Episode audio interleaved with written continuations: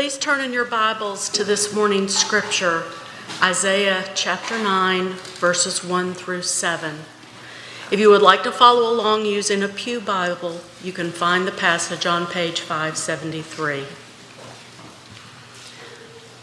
But there will be no gloom for her who is in anguish. In the former time, he brought into contempt the land of Zebulun and the land of Naphtali. But in the latter time, he has made glorious the way of the sea, the land beyond the Jordan, Galilee of the nations. The people who walked in darkness have seen a great light. Those who dwelt in a land of deep darkness, on them has light shone.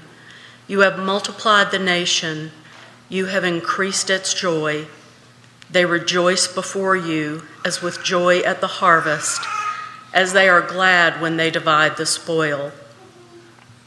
For the yoke of his burden and the staff for his shoulder, the rod of his oppressor you have broken as on the day of Midian.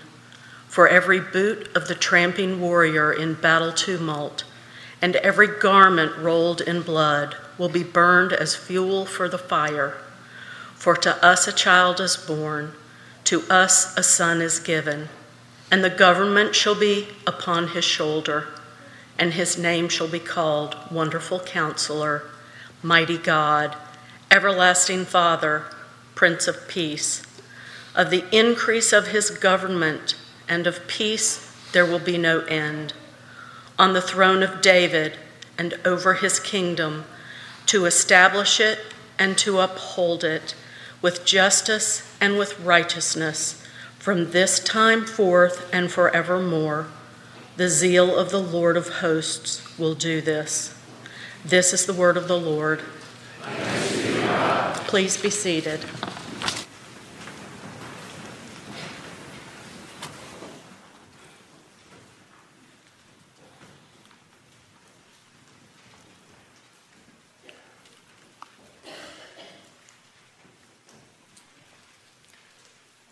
My heart is filled with great joy this morning. What a privilege it is to be here this Sunday as your new pastor to proclaim God's truth to you and to look ahead to the days of doing that, Sunday after Sunday. It is an immense and overwhelming privilege and blessing, and I don't take a minute of it for granted. Thank you for entrusting me uh, to this position. Pray for me, and may the Lord be pleased to prosper his kingdom among us in the days ahead. Let's go to the Lord in prayer. Father, we thank you for this tremendous passage before us today that is filled with so much hope. And so, God, would you be pleased now to open our ears, to open our hearts, to open our eyes, that we might see the Lord Jesus and that we might be transformed into his likeness. We ask in his name. Amen. Hope is one of the virtues that we focus on in the Advent season. We lit the candle of hope this morning, as we do every year. And hope from a human and worldly perspective is little more than wishful thinking, perhaps. I mean, after all, yesterday, around the country, there were many hopeful people as it pertains to football, whether the American version or the version around the world with the World Cup going on as well.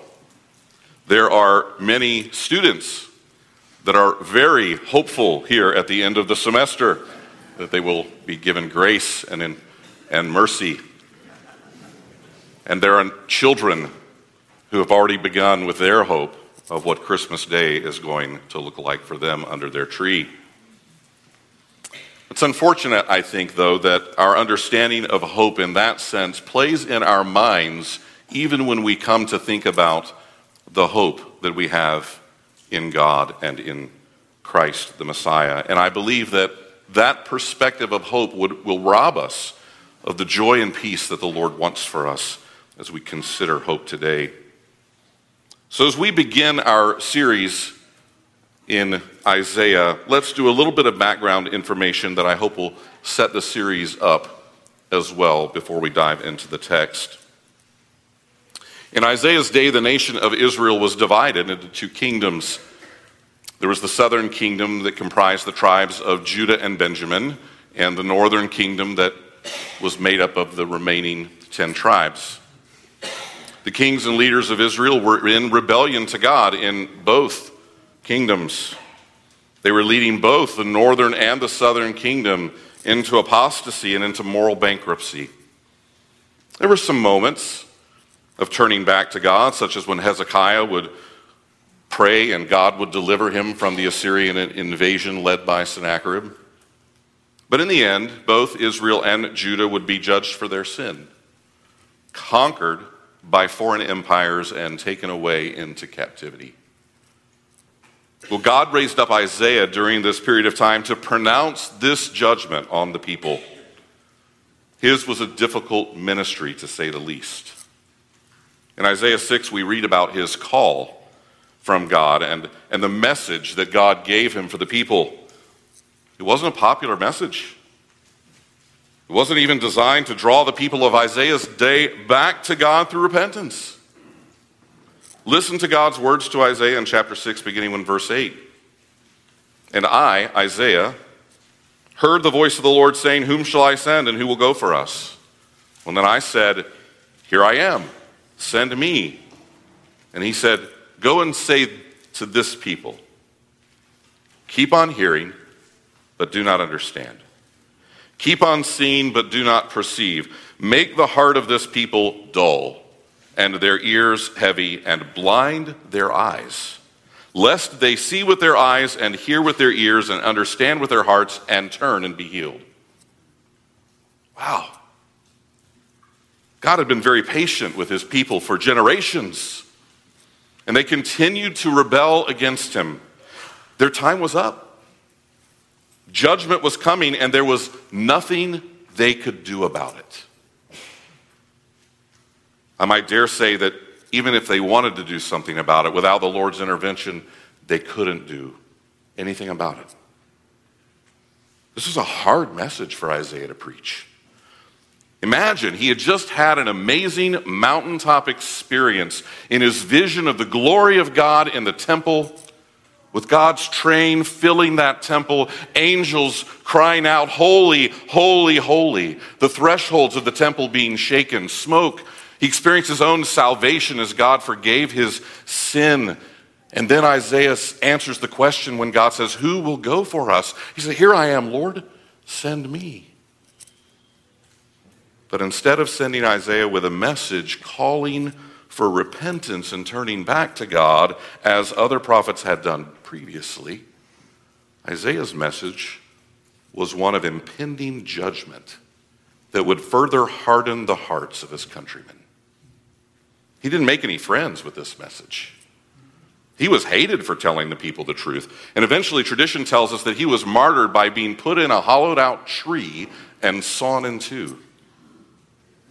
Yikes. A message of doom and gloom that was not received. Where's the feel good, grace filled, tolerant God of the modern day church? We like that God a lot better, don't we? Maybe you're thinking, well, this is going to be a delightful Advent series. it's true. God is love. God is also justice. And yes, God is filled with grace. He is also filled with righteous anger towards sin. We can't carve him up into a God of our own making, keeping what we like and getting rid of the parts that we don't like. We must accept him for who he is and how he presents himself to us in his word, not how we imagine him to be or want him to be. But in the middle of this painful message that Isaiah had to deliver, we see the amazing grace of God. While the message of the prophet was judgment on his people, it is also filled with undeserved hope and mercy a glimpse of a new dawn, a future hope. God would still fulfill his promise of salvation through the anointed one, through the Messiah. And while Judah could find temporal hope in the prophecy that they would be restored to the land one day after the captivity in Babylon, the greatest hope for Israel and the greatest hope for us is found in the future reign of David's heir to the throne, God's Messiah, the Lord Jesus Christ. And it's this glorious hope, the dawn of redemption, dawn's first light, that we are going to explore together in the coming weeks. At the end of chapter 8, we read some disheartening words that God's people will experience distress and darkness, the gloom of anguish. They'll be thrust into thick darkness. But praise the Lord for chapter 9. Because there in verse 1 it says, But there will be no gloom for her who was in anguish. In the former time, he brought into contempt the land of Zebulun and the land of Naphtali. But in the latter time, he has made glorious the way of the sea, the land beyond the Jordan, Galilee of the nations. Zebulun and Naphtali were the northern lands of Israel, covering the area just west and southwest of the Sea of Galilee. And they were the very first part of the country to fall to the Assyrian invasion. Like a dark cloud, the Assyrians began their invasion and they rolled over this area, leaving a path of destruction and devastation on their way to Jerusalem. Sadness would grip the people as they realized judgment had come and it was unstoppable.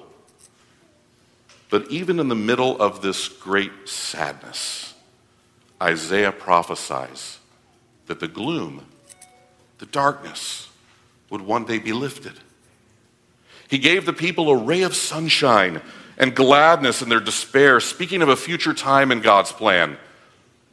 And we see that latter time spoken of and fulfilled in Matthew chapter 4, where it says, Now when he, Jesus, heard that John had been arrested, he withdrew into Galilee. And leaving Nazareth, he went and lived in Capernaum by the sea, in the territory of Zebulun and Naphtali the way of the sea beyond the Jordan, Galilee of the Gentiles. And here we have this direct quote from Isaiah.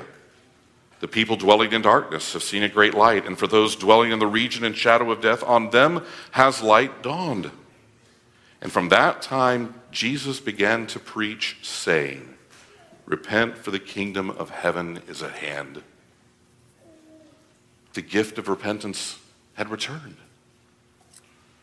This region where Jesus began his ministry was looked down on, even in his day. And it was the place where God's judgment had first come to Israel in Isaiah's day. Jesus fulfilled Isaiah's prophecy by bringing the glory of his kingdom first to the place of God's initial judgment. An amazing demonstration of grace and mercy towards this rebellious people. And that kingdom would expand from there throughout Israel, throughout the world, to include the Gentiles, to include the nations of the world. And it would mean the end of sadness for God's people, the end of the gloom, the end of being disheartened. Jesus' coming would also mean the end of darkness. Darkness is the default condition in our universe, isn't it?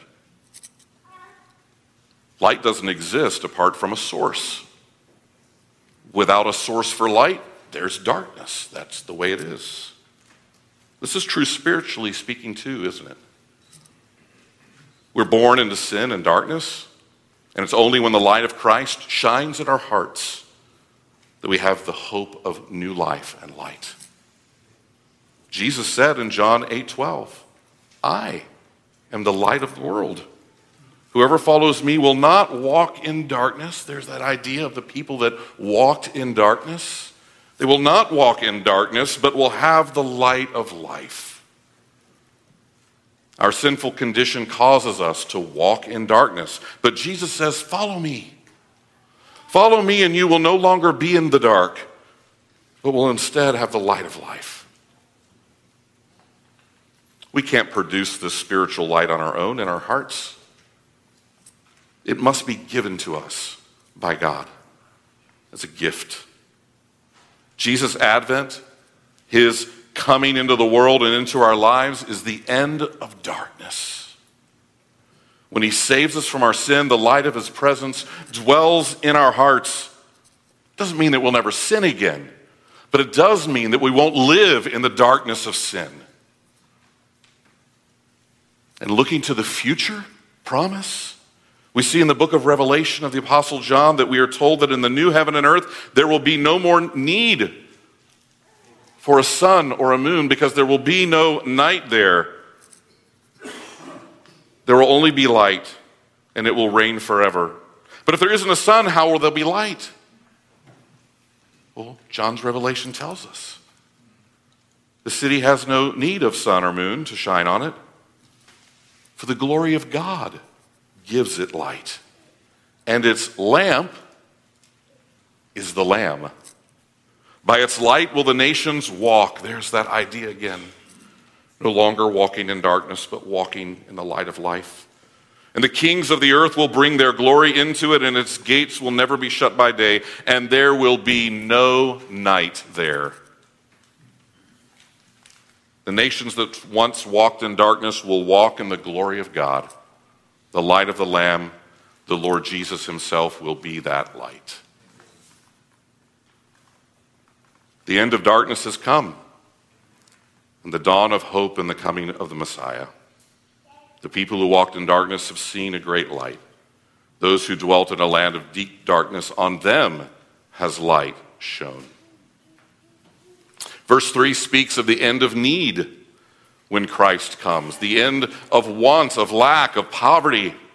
Here the prophet speaks of multiplying the nation and increasing its joy.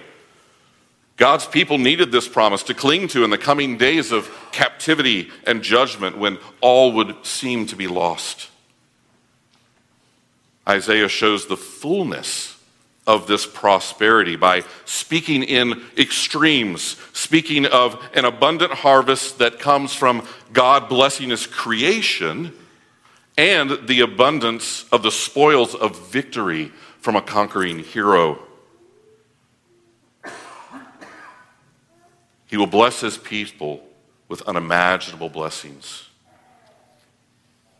Not only are we called to glorify God with our existence, as our first catechism question says, but we're also called to enjoy him forever in his abundance to us. The spiritual blessings that are ours today in Jesus Christ are something I fear we barely tap into and the blessings to come in his eternal kingdom are beyond our wildest imagination. The dawn of hope means the end of need. With the transition word for in verse 4 of our text, we have the first reason given for the dawn of hope and this time of rejoicing. It says, For the yoke of his burden and the staff for his shoulder, the rod of his oppressor, you have broken as on the day of Midian. Well, these words would likely bring a couple of things to mind for an Israelite. They would think back to their bondage and captivity in Egypt. That was a central point of their whole history. They're, they sang about it in their songs, they discussed it with their children it was a seminal central moment. And they understood what it meant to be yoked under bondage of a taskmaster as slaves in that environment. And God broke them free of that. But then he also speaks of the day of Midian. Of course, the greater burden on Israel's back was the oppression and weight of its sin against God. It was from their sin and rebellion that they needed true rescue. And Isaiah says that the, that rescue would come as in the days of Midian. This is a reference to Gideon and his victory over the Midianites in Judges chapter 7. You may remember the story, but if not, I'll kind of just briefly give some, some highlights here. I think one of the central points of that story had to do with the numbers, the soldiers that Gideon had at his disposal to defeat the Midianites. So it started out not so great, but not horrible. Gideon had 32,000 men, up and against about 130,000 of the Midianites. But God told Gideon that that was too many. And so it was reduced to 22,000. Well, for God, that was still too many Israelite warriors, and so it was reduced to 10,000 against the 130,000 warriors of Midian. Still too many. Finally, God reduced it down to 300 soldiers against 130,000 Midianite warriors. And by following God's instructions, those 300 soldiers routed the Midian army. Why did God make Gideon reduce his numbers? What was the point of that? Well, God tells us.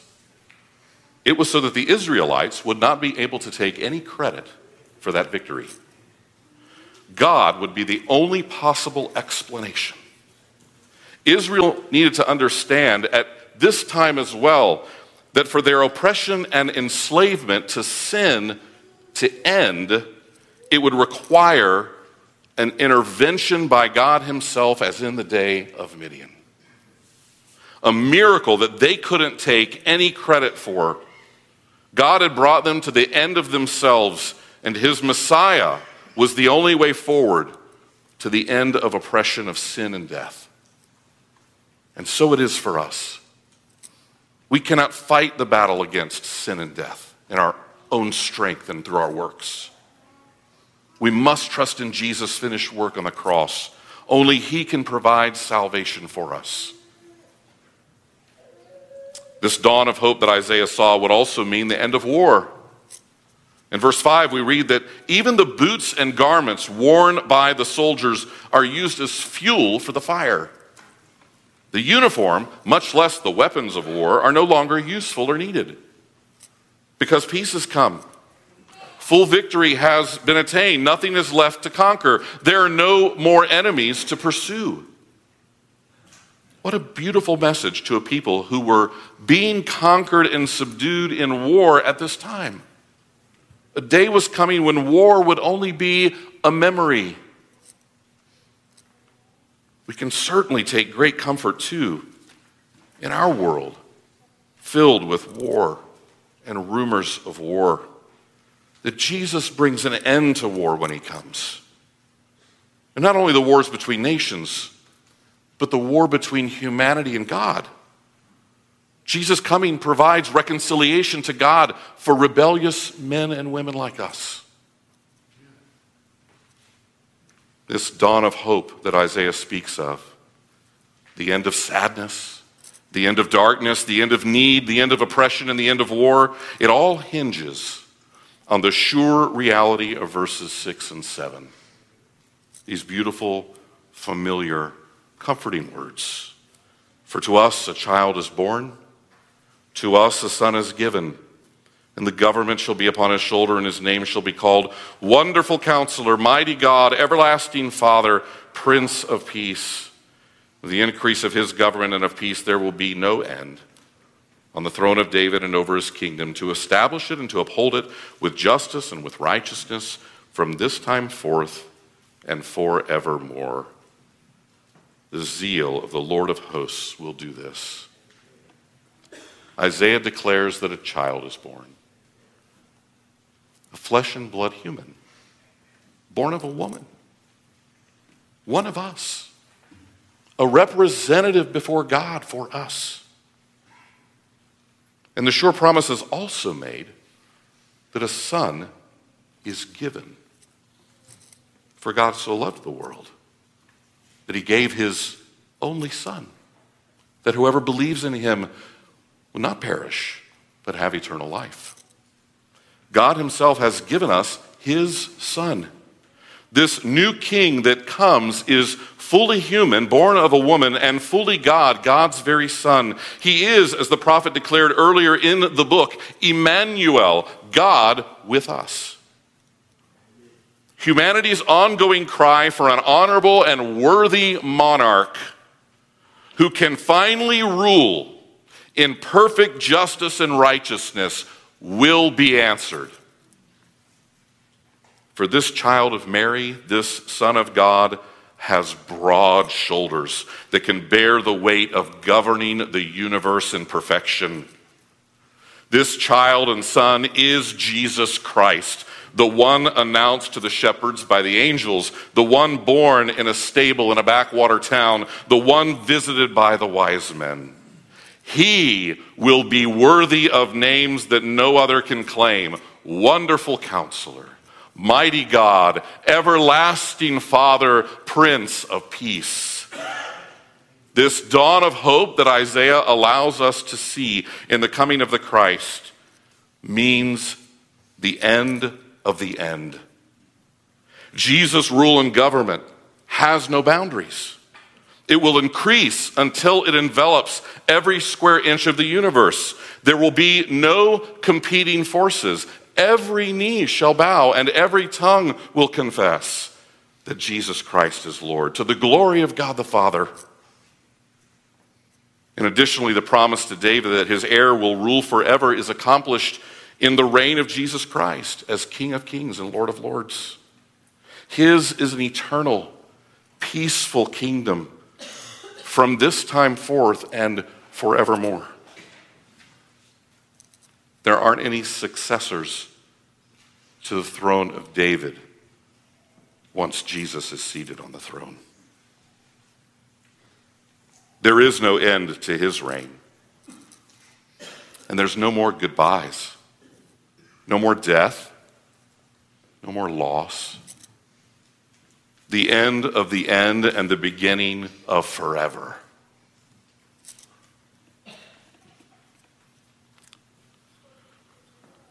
Maybe you're thinking about your own circumstances or looking around at our society and world and, and thinking, yeah, this is all good in theory, and I even have the faith to believe that one day it will be true. But it's not the present reality. I see a lot of hopelessness around me. And I don't even have a lot of hope for the world or for myself, for that matter. And I would tell you that I get that because I feel that way too sometimes. Just turn on the TV for a few minutes. And while Jesus came to end sadness, darkness, need, oppression, war, we still live in the in between, don't we? These things are still with us. Living in the middle means that the dawn of hope has come, but its full reality is yet to be completed. We live in that already and, and not yet. But I want us to consider that living in this tension is actually an enormous blessing. The Old Testament prophets didn't have the luxury of seeing any of the fulfillment of the coming of Messiah. We, however, are right smack in the middle of Messiah's reign and his kingdom. And so we have a different perspective on the promises. We can see it. Hope has dawned, and we're basking in its radiant light, even this morning. But perhaps our issue is that we don't understand what biblical hope is. Biblical hope is a little bit like reading or watching an epic good versus evil story. Think Lord of the Rings or Star Wars, something like that. If it's a great story, you really never tire of watching it or reading it. You can read it and watch it again and again and still enjoy it, even though you know the ending. You know what happens. But because of that, you have a confident hope in the outcome. You can sneer at Darth Sidious muttering under your breath, you just wait. You might be getting ahead right now, but in the end, you're going to get your just desserts. Or you can read about or watch Frodo climbing the mountain and wanting to give up and the anguish that he's experiencing, you can say, Come on, Frodo, you can do this. You're going to be back in the Shire dancing and singing and laughing with your friends again very soon. Hang in there, you can do this. But you still feel that tension and the emotions of the characters. You still sympathize with them and cheer them on. But since you know what happens, you watch it unfold differently than you did the first time. Instead of being worried about how things are going to turn out for the good guys and being afraid of the bad guys that they might win, you have a confident hope in the outcome. You can, folks, these are just fictional stories that I'm telling you about. And all good stories reflect the one true story of history and reality. And in that story, the one that we're living in right now, we have a sure and unshakable hope. The full assurances of the promises of God that it's all going to turn out like He said it will. And it's going to be better than we can ever imagine.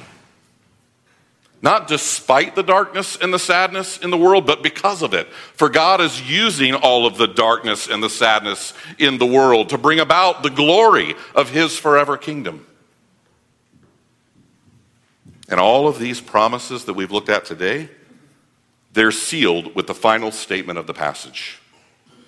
The zeal of the Lord of hosts will do this.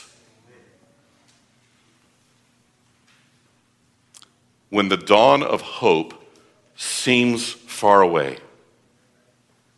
know this, Christian. God is passionate about his son's kingdom. He is zealous to see it through to the end. And he is described here as Yahweh Sabaoth, the Lord God of hosts, the Lord God of the armies of heaven. There is nothing he cannot do, and there is nothing that can change or thwart his will. And all the promises of God find their yes in Jesus Christ. The light is rising, and we have the assurance that the promises will be fulfilled. We can live out our lives in the confidence of a sure thing. Christian, your hope's not based in wishful thinking. It isn't one possibility among a thousand. It isn't based on really good Vegas odds. Your hope is rooted in the absolute eternal Word of God. And this sure hope is not far off, it is here now. Perhaps not fully realized in the world that we live in, but it is right now in your spiritual reality if you belong to Him. If we live in hopelessness and fear, it's likely due to one of two things. Either we don't know God and we aren't in relationship with His Son, the Lord Jesus.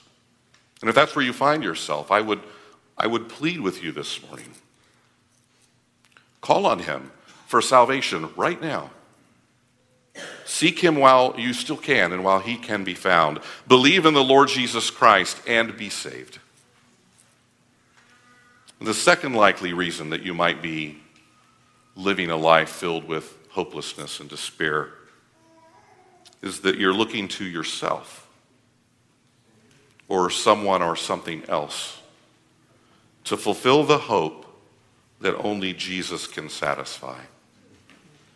He is the only sure foundation, the solid rock on which we stand. All other ground is sinking sand. Looking to yourself will cause you to be frozen and paralyzed in fear and depression. When we look to Jesus, who has won the day, we're freed up to live our lives for his glory alone. What a privilege, what a blessing that is. We can look to the here and now of building Christ's kingdom on earth. For he has called us to make disciples to that end. And at the same time, we must look ahead to the glory and consummation of that kingdom at the beginning of eternity that is still yet to come. It's not just about the sweet by and by, it's about the here and now. The kingdom has come, and it exists here wherever the church is, wherever you are. If you know this Messiah as Lord and Savior, then the greatest gift of Christmas, the Spirit of Jesus Himself, lives in your heart. He is the hope of the world. And we have the privilege and responsibility as His people of sharing the good news of His coming, giving the hope of joy to those that are in sadness, the hope of light to those in the darkness, the hope of abundance to those that are in need, the hope of freedom to those under sin's oppression, the hope of peace to those that are at war with God, and the hope of eternity to those who are at the end of themselves. This is our calling, friends. This is the message to a lost and dark world. So don't walk around groaning in defeat about the way the world is. Be the salt and light that Jesus has called us to be and find your hope in Him alone. And St. Andrews, as we move forward together in unity in the reality of dawn's first light, May the hope of this Advent season fill us, encourage us, and motivate us to reach our world with the hope of the gospel. Amen? Amen. Let's pray. Oh God, what a hope is ours. Father, we should leave this place dancing out of here this morning, knowing that you are victorious and that we are victorious in you. And so, Lord, help us to live in the light of the gospel, in the light of the hope of Jesus Christ this Advent season. And may our lights shine in a way that others might see our good works would be drawn to you as a result of that light, and that they too would know this glorious hope that is ours. We ask in Christ's name. Amen.